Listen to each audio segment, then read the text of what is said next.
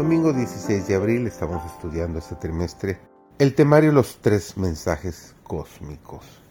Nuestra lección 4 se tituló esta semana Teman a Dios y denle gloria. Su servidor David González, nuestro título del día de hoy es precisamente Teman a Dios.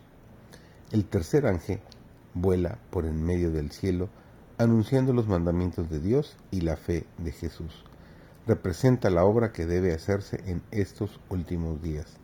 El mensaje no pierde nada de su poder al progresar en su vuelo. Juan ve que la obra crece en potencia hasta que toda la tierra se llena con la gloria de Dios. El mensaje temed a Dios y dadle honra, porque la honra de su juicio es venida, debe ser dado en alta voz, con celo y energías más intensos. Los seres humanos deben impulsar la obra del Señor. Los hombres, las mujeres y los niños deben prepararse para dar el mensaje en el hogar, en la escuela y en la iglesia. Necesitamos jóvenes y señoritas fuertes, devotos y abnegados que avancen hacia el frente. Los discípulos de Cristo deben precaverse hoy contra la tendencia a perder el espíritu de reverencia y temor piedoso. Las escrituras enseñan a los hombres cómo deben acercarse a su Hacedor, a saber con humildad y reverencia, por la fe en un mediador divino.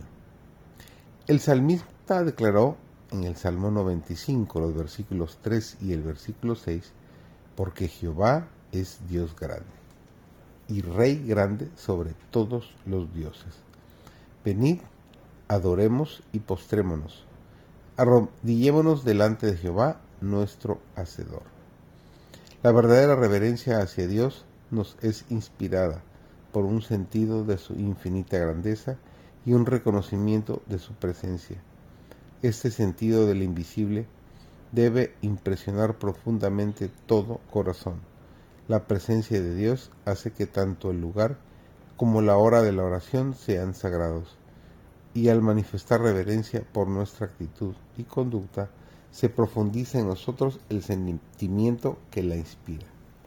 Santo y temible es su nombre nos dice el Salmo 111, versículo 9. Así lo declara el salmista. Los ángeles se velan el rostro cuando pronuncian ese nombre. Con qué reverencia debieran pronunciarlo nuestros labios, puesto que somos seres caídos y además pecaminosos.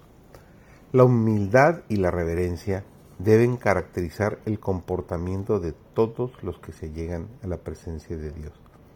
En el nombre de Jesús podemos acercarnos a Él con confianza, pero no debemos hacerlo con la osadía de la presunción, como si el Señor estuviese al mismo nivel que nosotros.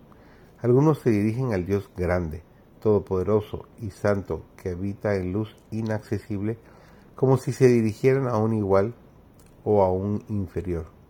Hay quienes se comportan en la casa de Dios como no se atreverían a hacerlo en la sala de audiencias de un soberano terrenal. Los tales debieran recordar que están ante la vista de aquel a quien los serafines adoran y ante quien los ángeles cubren su rostro. A Dios se le debe reverenciar grandemente. Todo el que verdaderamente reconozca su presencia se inclinará humildemente ante él, como Jacob, cuando contempló la visión de Dios, exclamará, cuán terrible es este lugar. No es otra cosa que casa de Dios y puerta del cielo.